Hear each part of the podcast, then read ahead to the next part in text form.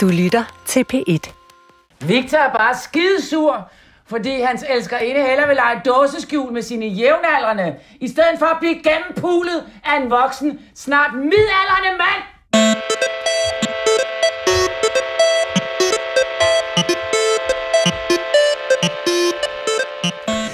Tove Ditlevsen begik selvmord i 1976. Men interessen for forfatterens liv og værk har vel aldrig været større end nu. 47 år efter Ditlevsens død bliver romaner og digte genudgivet, oversat til alverdens sprog og suppleret med biografier, erindringer og fiktion om Vesterbro-forfatterens betydning for kvinde-, køns- og klassekampen. Også i biografen gør Tove Ditlevsen sit indtog, når der i dag er premiere på det, der tidligere var en teaterforestilling. Toves værelse hedder filmen, instrueret af Martin Sandviet, og handler om det psykisk voldelige og dysfunktionelle forhold mellem forfatteren og hendes mand, Victor Andreasen. Men hvorfor taler Tove Ditlevsens liv og lidelse så stærkt til en ny generation af ligestillingskæmpere, og fungerer det at se teater på det store lærred? Det spørger anmelderne om i dag med forfatter Dy Plambæk og Kasper Christensen, filmanmelder ved What to Watch. Velkommen til jer to. Tak. Tak. Jeg hedder Mathias Hammer. I et værelse med mørke egetræsbogreoler fra gulv til loft sidder Tove Ditlevsen sovende med en cigaret i hånden. Hun skal spise frokost med sine forfattervenner Bjørnvig og Rifbjerg, eller som hendes mand Victor Andreasen siger om dem. Det er sgu da latterligt, når I sidder der med jeres små fedtede kunstneregoer og plaprer om litteratur, som om I har læst og forstået den. Og det ved du også godt. Ja. Ja. Stormy weather. Allerede inden frokosten er i gang, fornemmer vi Victors lunefuldhed. Hans elskerinde har aflyst, og det skal Tove Ditlevsen og Claus Rifbjerg betale for. Victor latterliggør og nedgør dem og dikterer benhårdt, hvad der må siges og ikke siges. Undervejs må Tove liste sig ud for at stikke sig med en kanyle, men det tager ikke smerten.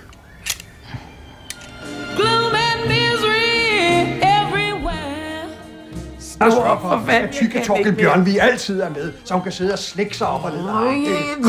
Jo, så, så er der jo ingen andre forfattere. Hold op, Victor, jeg kan for helvede ikke mere. Gud, ikke andre, er der gider at knæppe hende. Jeg Ja, det skulle lige være Jeg dejligt. kan ikke mere. Hold op. Stop det der. Stop Jeg det der. kan ikke mere. Tove kan ikke mere, men det kan Rifbjerg heller ikke. For nok er Victor en ondskabsfuld instruktør, men han er til synladen ikke alene om at styre, hvad der sker i Toves værelse. Vi var hårde i dag. Sådan er vi jo. Det var lidt af en forestilling, vi gav ham. Det er jo bare sådan, vi er. Toves værelse er, synes jeg, en ret kompromilløs film. Der er ingen filmiske effekter. Det er virkelig rent filmet teater. Den varer mindre end fem kvarter. Den har kun én eneste scenografi, stort set, nemlig Toves værelse, eller deres fælles dagligstue. Og der er kun fire medvirkende skuespillere. Ægteparet Tove og Victor bliver spillet af Paprika Sten og Lars Brygman, og det slår gnister i det her ægteskab. Det er tydeligt fra begyndelsen af filmen, at Victor Andreasen er en ondskabsfuld satan. Og umiddelbart, når filmen går i gang, har vi stor sympati for Tove, der må finde sig i at leve i det her verbale og øh, fysisk voldelige forhold. Men dy, undervejs i filmen viser det sig, at det hele måske ikke er så sort-hvidt som forventet. Der sker noget i udviklingen mellem øh, de her to ægteparet, Tove og Victor.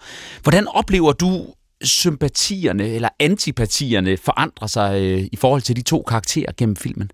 Jamen, jeg synes, at øh, som du selv siger, at det er en meget øh, kompleks film. Altså en film, som øh, på mange måder jo udstiller et øh, ægteskab, hvor øh, øh, man er blevet afhængig af hinandens nedværdigelse, hvis man kan sige det sådan.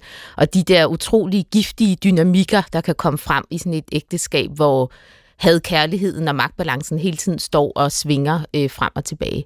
Jeg tror måske, jeg synes bagefter, da jeg havde set filmen, at det var, øh, det var også en film, der på en eller anden måde, synes jeg, var en lille smule tilbageskuende i forhold til at fremstille en, en mand og en kvinde. Fordi jeg synes, at øh, der ligesom er de her to øh, mænd, øh, til stede. Der er Claus Rifbjerg, mm-hmm. og der er hendes øh, mand Victor Andreasen. Og de er alle sammen ligesom prøvet øh, sat ind i det her værelse for på den ene eller, eller anden måde at redde Tove Ditlevsen. Hun er åbenbart ikke i stand til at redde sig selv, en, en kvinde. Nej. Og, øhm, og hun er misbruger og ja, sortseer. Og, øh, og... og Victor Andreasen har ligesom reddet hende ud af det der misbrug, får man øh, at vide. Og nu kommer Claus Rifbjerg og skal ligesom prøve måske at redde hende ud af hendes øh, øh fysisk og psykisk voldelige ægteskab. Øh, jeg, jeg øh, sad og tænkte, at jeg godt kunne have tænkt mig sådan en lille smule mere øh, selvstændighed i forhold til øh, Tove Ditlevsens rolle. Altså også når man tænker på øh, hende som, øh, øh, som forfatter og som, øh, som menneske, mm. dengang hun levede. Du synes, hun bliver sådan lidt øh, umyndigt fremstillet? Ja, det synes jeg faktisk, fordi at, at selvom hun også trumfer, jeg forstår godt det, du siger, og selvom hun også ligesom kommer på banen og siger nogle uhyreligheder af en anden verden til Victor Andreasen, det er de jo enormt gode til begge to, og det er nogle ja, det virkelig gode replikker.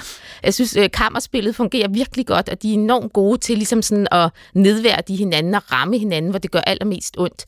Men han sidder alligevel og har trumfen hver gang, så er der i forhold til mindre været.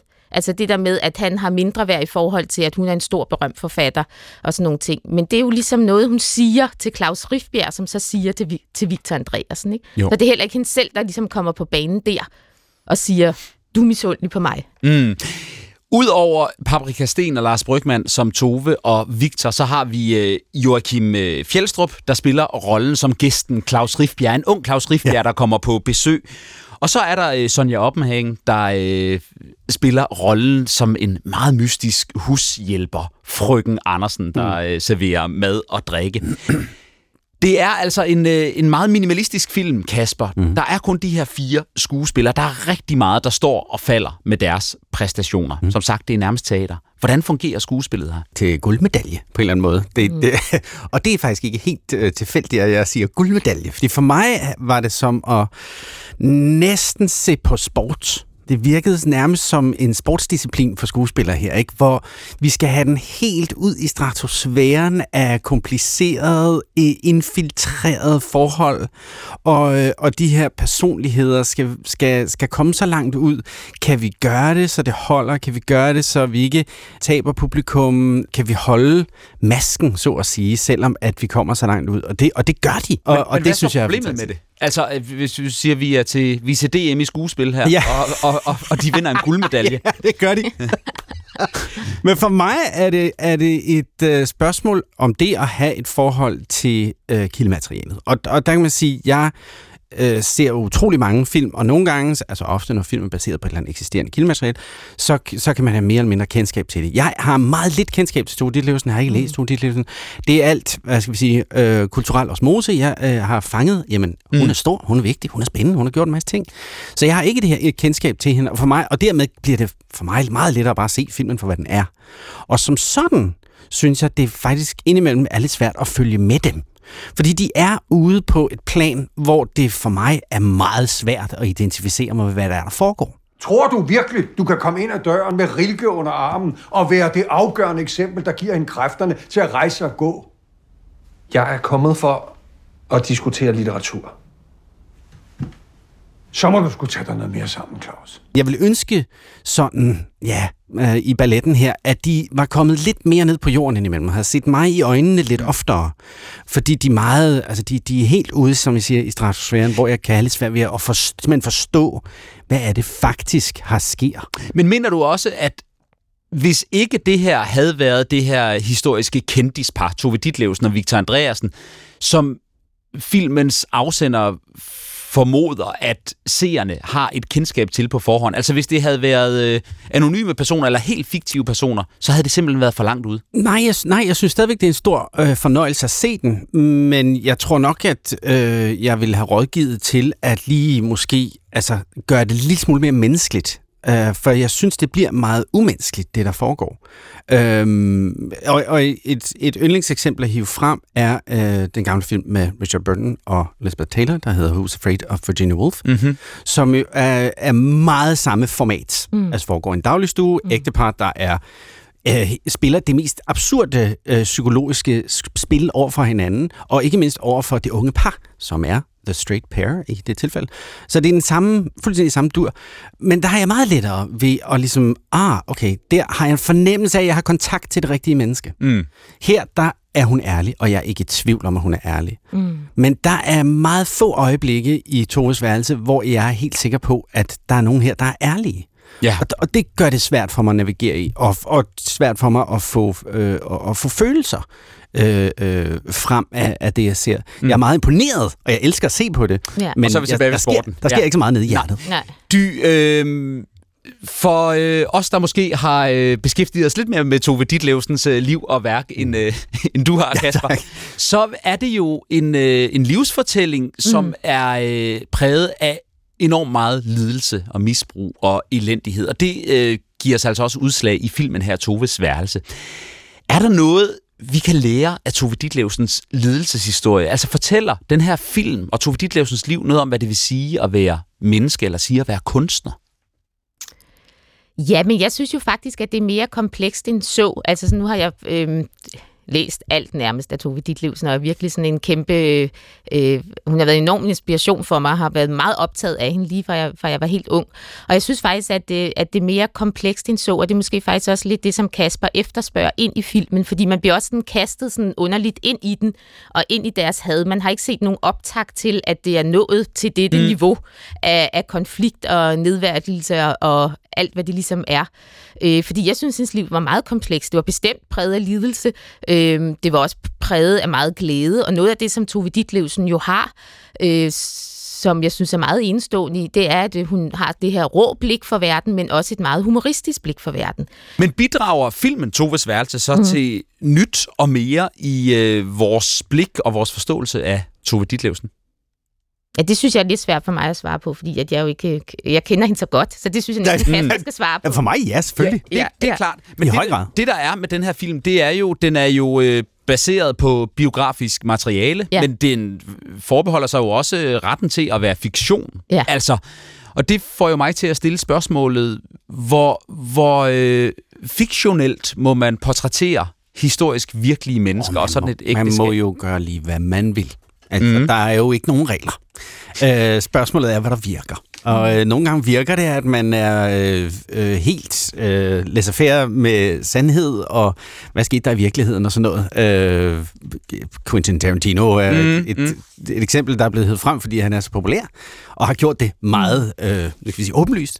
Men, men i det her tilfælde, der synes jeg jo ofte, at det handler jo... Jeg, jeg er i hvert fald som biografgænger meget indstillet på, jeg skal jo ikke ind og se en dokumentar. Nej. Det er ikke Tove Ditlevsen, det er Papa Kastin. Mm. Mm. Og der er nogen, der har skrevet en historie her, så det vil En altid være... fortolkning af hendes liv, ikke? Netop. Altså, ja. Der, Det er en fortolkning. og, og der sker jo øh, noget, hvad skal man sige, noget kontroversielt mm. øh, i filmen, fordi plottet et relativt lille plot, der bare fortæller det, øh, om det her dysfunktionelle øh, ægteskab, tager alligevel en drejning hen mod slutningen, da det viser sig, at øh, den hende, som Victor Andreasen kalder sin elskerinde, mm. som mm. han egentlig skal besøge, men som så afviser ham, at hun faktisk er Tove Ditlevsens datter fra et tidligere ægteskab.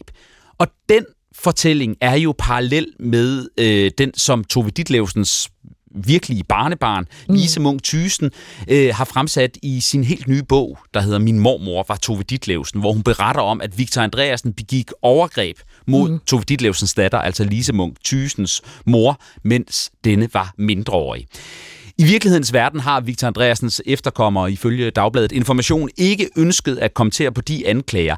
Så, så det vi må tale om nu, det er altså skildringen af Victor Andreasen og øh, forholdet til steddatterne, som det, som det folder sig ud i filmen. ja. Men Dy, hvad betyder øh, den historie, som vi ser her i filmen, for nutidens blik på Tove Ditlevsen? Ja, altså det, det, det synes jeg sådan er lidt svært at svare på, fordi det er jo sådan, som du siger, i Tove Ditlevsen, eller den bog, der hedder Tove Ditlevsen var min mormor, der kommer øh, Lise Munk jo med de her øh, øh, anklager og påstande, som øh, sikkert øh, er velbegrundet, men som jo heller ikke er helt øh, øh, gennemdokumenteret, eller hvad man skal, skal, sige. Man bygger på meget kraftige indicier, vil jeg sige. Ja. Øhm, og, øhm, og jeg tror, det kommer jo til at være op til den enkelte, hvad det kommer til at få betydning for Tove Ditlevsens liv. Jeg, kan, jeg synes, i forhold til filmen, som jeg vil, jeg vil starte med at sige, ligesom Kasper, jeg synes også, at det simpelthen er helt fantastisk øh, skuespil i den film. Det fik jeg slet ikke sagt før. Jeg synes, de alle tre er sådan helt vidunderlige, og man får lyst til at se mere på dem, og når filmen slutter, så kunne man sagtens have set en halv time mere med de tre i, i det rum. Ikke? Og jeg synes, at øh, Joachim Fjeldstrup som Claus Rifbjerg er sådan fuldstændig eminent. Mm. Altså nu så jeg også, jeg så også Toves værelse på Folketeateret, da det var i 2019 og blev genopsat. Der spillede han ikke Claus Rifbjerg. Så jeg havde ligesom set Paprika og Lars Brygman før, men det der med ligesom at se uh, ham fortolke den rolle, det synes jeg var helt fantastisk. Mm. Og jeg er helt sikker på, at Rifbjerg ville have været mega stolt, hvis han levede. men, øh, men når det så er sagt, så, så synes jeg, at det er en lidt mærkelig præmis, at man så sent i filmen for at vide, at, øh, at det faktisk er steddatteren, der elsker inden. Fordi det gør jo, at man som tilskuer til den her film, skal gå tilbage med sig selv. Og hendes underliv er vel stadig fast, som en knyttet næve. Ja, det er det.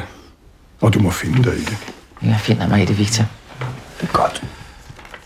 For jeg er fuldkommen vild med at knæppe hende. Sådan, så sidder de faktisk og taler om hendes datter. Mm. Eller sådan, og øh, alt bliver jo på den måde sådan endnu, endnu mere værre perverteret. Ja. Ikke? Ja. Altså, og man kan ligesom gå tilbage og se alle de der forskellige situationer for sig.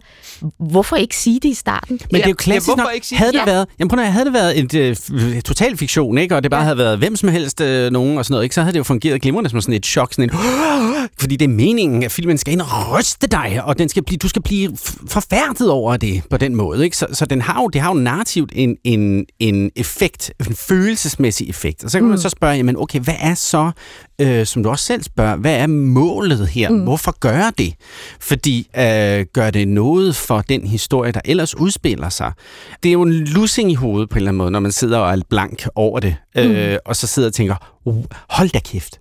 Altså, øh, men det, det er sådan, på den ene side, så er det, det er fedt, at filmen lægger så græld værdi i det, der foregår, fordi jeg synes, det er forfærdeligt. Og jeg mm. synes, det er ekstra forfærdeligt, fordi det er et chok for mig, når jeg får det at vide i filmen på den måde. Det er jo et øh, overraskende greb, det kommer ind til sidst, ja. og ellers er der ikke... Øh, altså, det er jo ikke en film, der ligesom er baseret på, øh, på plot twists Nej. og uventetheder. Det er jo ikke? Ja. Det er nemlig et kammerspil, mm. altså, og det er jo ren teater. Som mm. sagt, det hele foregår inde i et rum, et værelse. Vi er kortvejt med ude på badeværelset, men ellers er der altså kun én scenografi. Der er kun mm. skuespillere. Det er det, jeg vil kalde for en øh, teaterfilm. Det er fuldstændig som at se øh, sort-hvid øh, tv i Danmarks Radios øh, monopoldag. Ikke helt det samme.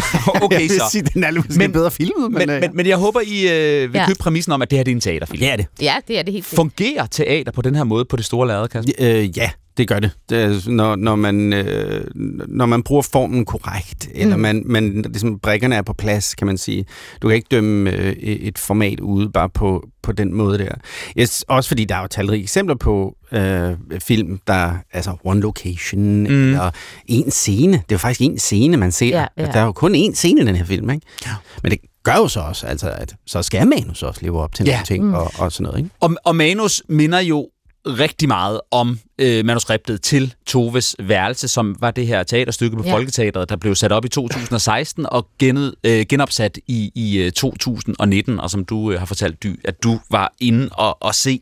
Ja. Øhm, og jeg kan ikke lade være med at tænke på, nu laver man det så som en film. Det er minder utrolig meget om teaterstykket. Hvem er den her film lavet til? Ja, altså den er måske lavet til dem, der ikke nåede at se teaterstykket. Nej, eller sådan, men det synes jeg da er et ret godt spørgsmål. Altså fordi det er jo... Øhm, altså på den måde, så er det jo et kammerspil, der, som jeg tror vil tiltrække et særligt øh, publikum. Sikkert også et publikum, som øh, har op, opdaget deres øh, begejstring og deres interesse for Tove Ditlevsen efter 2019. Ikke? På den måde er det jo alligevel fire år siden, og jeg havde selv lidt svært ved at huske øh, teaterstykket, mm. nu hvor jeg gen øh, så filmen, men så kom jeg for eksempel i tanke om, at der i teaterstykket faktisk er to locations, fordi der også ligesom er et rum på et øh, udefineret sindssygehospital, ikke? så der er ligesom sådan to forskellige Toves værelser, hvilket jeg egentlig synes er sådan en meget øh, fin måde også at gøre det på. Og ja. Det kan være, at du har et bedre bud end mig. Hvem skal se den her film, Kasper? Altså, det er jo en film, hvor to af Danmarks bedste skuespillere prøver at rive hovedet af hinanden med ord. Ja. Altså, det vil jeg gerne se. Jeg vil, det vil ja. jeg simpelthen bare gerne se. Altså igen er vi over i måske en boksereference eller, eller sådan noget, mm. ikke? Men det er det der øh, øh, sammenstødet mellem øh, figurer, som, som får det til at slå knister, og det altså, øh, kan jo være en del af, af gode danske dramaer, mm. øh, og det er det ofte, men det er sjældent altså, så meget et hovedfokus, som det er her, hvor man virkelig har for fornemmelsen, okay, altså det er nemt, det er jo en boksekamp, man sidder og ser på, ikke? Jo. Øh, og, og hvordan gør de, og hvad betyder det, og alt det her, man ser det ud for. Og jeg synes det, faktisk også, altså fordi jeg var sådan lidt bekymret, da jeg så skulle se øh, den som film, fordi jeg tænkte, teateret kan jo virkelig noget i forhold mm. til, når det er så lille en historie, ikke? Med, med man ligesom kan se de sveder op på scenen, man kan ligesom høre åndedrættet, man kan ligesom sådan se deres øh, bevægelser, hvor jeg tænkte, bliver det for distanceret at se filmen? Men det synes jeg slet ikke. Altså jeg sad med samme ubehagelige fornemmelse ondt i maven. Du er dum som Østers. Og dybt fascineret. Og på en eller anden måde gør det dig til den mest perverterede af os to. Anmeldelsen af Toves værelse skal vi afrunde om lidt. Vi skal bare lige først komme med gode anbefalinger på anden kultur, som Ja. også har, øh, hvad skal man sige, kunstnermyten i fokus. Mm. Dy, skal vi ikke begynde med en anmeldelse fra dig? Jo, jeg har taget øh, Lin Ullmanns bog De Urolige med. Lin Ullmann var jo datter af Liv Ullmann og øh, Ingmar Bergman, altså en stor filminstruktør og en stor skuespiller. Øh, og den handler faktisk om at være barn af det, som jeg vil kalde kunstner ikke myten, men monsteret, øh, som øh, faktisk, øh, man måske også godt kan sige om Tove Ditlevsen, hun var også et kunstnermonster. Altså, et kunstnermonster er en person, som ikke øh, sætter noget til side, eller som sætter alt til side for sin kunst, vil jeg sige. Ikke? Og den her bog, den handler på en meget fin og, og også omsorgsfuld måde om, øh, om hendes far, også lidt om hendes mor, men mest om faren, Ingmar Bergman, og hvordan hun besøger ham som barn om sommeren ude på hans hus, øh, Hammers, øh, og, øh, om hans liv, og det her med ligesom at være barn af sådan et kunstnermonster, hvor man øh, øh, ved præcis, hvad man må og hvad man ikke må, og hvornår man skal banke på døren, og hvordan man skal banke på døren, hvis man overhovedet skal forstyrre, og hvornår man slet ikke må forstyrre, osv. Øh, og jeg tænkte, den talte ret godt ind i det her med, at der ligesom nu også kommer den her bog af Tove Ditlevsens barnebarn, der siger, at der var faktisk også den her pris at betale for det der liv. Lin Ullmann, de er urolige. Ja. Tak. Mm. Kasper, en øh, anbefaling fra En dig? anbefaling for mig. Jeg har taget øh, Wolfgang Amadeus Mozart med. Ikke dårligt. Øh, en, øh, en klarinetkvintet, som øh, altid har af forskellige årsager siddet enormt godt hos mig. Det er sådan et safe space for mig, når jeg sætter den på. Denne her mand, der har været brændt op af kunsten på den måde, som han bliver, og, og sin, og sin øh, samtid, kan lave musik, der jo konsekvent er så smuk, og konsekvent er så øh, enestående i ordets egentlige betydning. Det, det er stadigvæk dybt fascinerende for mig. Mozarts Klarinet Quintet mm. er en rigtig kunstnermyte. Tak, Kasper. Jeg vil gerne anbefale den øh, biografiske roman, som svenske Elin Kølhed har skrevet, som hedder Eufori, og som handler mm. om øh, digteren og forfatteren Sylvia Plath, som jeg nærmest vil kalde... Øh, den danske Tove Ditlevsen. Det er en øh, på samme måde som filmen Toves værelse en, en roman som øh, øh, fiktionaliserer over et virkeligt liv og et virkeligt ægteskab og en virkelig kunstnerpersonlighed, der prøver at finde sin vej i det her ægteskab med den, øh, med den meget dominerende og begavede Ted Hughes, som også er, øh, er forfatter. Samtidig med, at Sylvia Plath skal finde sin, sin, sin plads i livet som hustru og som mor og som kunstner, og som jo viser sig øh, faktisk at være umuligt. Det ender med, at Sylvia Plath, ligesom Tove Ditlevsen, øh, begår selvmord. Eufori hedder romanen, den øh, udkom øh, på dansk sidste år. Den er super god. Den kan anbefales. Det er vi enige om. Det er vi enige om. Og med det, så lad os øh, afrunde øh, anmeldelsen af filmen Toves værelse. Dy Plambæk, ja. hvorfor taler Tove Ditlevsens tragiske skæbne så stærkt til så mange unge, moderne mennesker? Altså, hvorfor er hun en vigtig forfatter i dag, 47 år efter sin død? Jamen, det er jo sådan nogle gange sådan helt øh, skørt, ved, eller hvad det er, der ligesom sådan kommer op, fordi hun jo i så mange år også har været sådan helt glemt og, og ude, og som man også fornemmer i filmen, altså så er hun jo aldrig blevet anerkendt af det danske akademi for eksempel, og dem har hun også en twist med, kan man ligesom forstå i filmen. Så jeg synes faktisk, det er ret svært at svare på, hvad det ligesom er, men jeg tror, hvis der er noget i det, så tror jeg, at hun taler ind i en selvstændighed, som jeg faktisk savner lidt i filmen. Det er jo noget af det, der er meget interessant ved Tove Ditlevsen, det er, at hun er enormt dygtig til for eksempel også at skrive romaner om børn og sætte sig ind i børnenes perspektiv og skrive om kærlighedsforhold og sådan nogle ting, men hun kan ikke selv i det virkelige liv finde ud af at passe på sine børn og være mor for sine børn, eller leve i et kærlighedsforhold, eller sådan. Og jeg tror, at, øh, at der er noget i den der ærlighed først og fremmest, altså som jo på ingen måde er Instagram-venlig, vel? Altså, og som, øh, eller på nogen måde sådan glorificeret, men der er sådan en direkthed og en ærlighed i hendes bøger, som jeg tror taler ind i rigtig mange liv. Både unge og ældre, og ja. Ja. Kasper øh, Christensen, du øh, har så ikke det store kendskab til Tove Ditlevsen, før du har set den her film. Mm. Øh, har det pirret din nysgerrighed? Er du mere Tove Ditlevsen interesseret nu?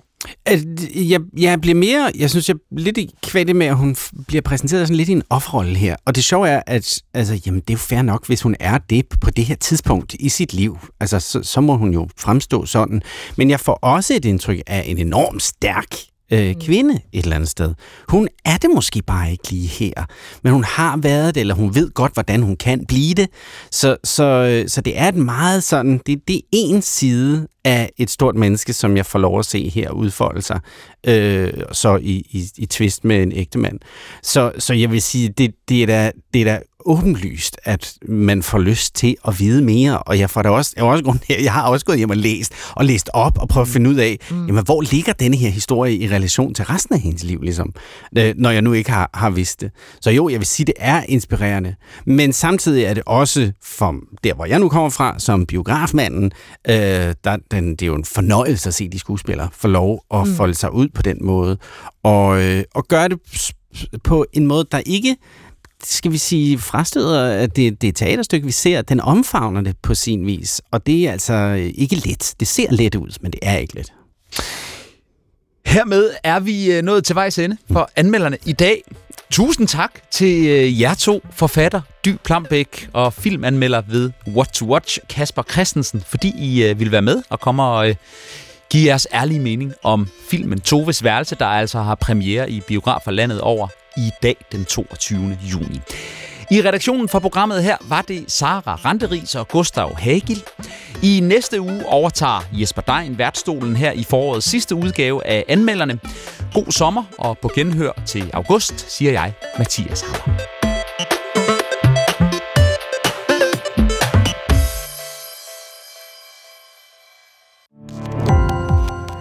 Gå på opdagelse i alle DR's podcast og radioprogrammer. I appen DR Lyd.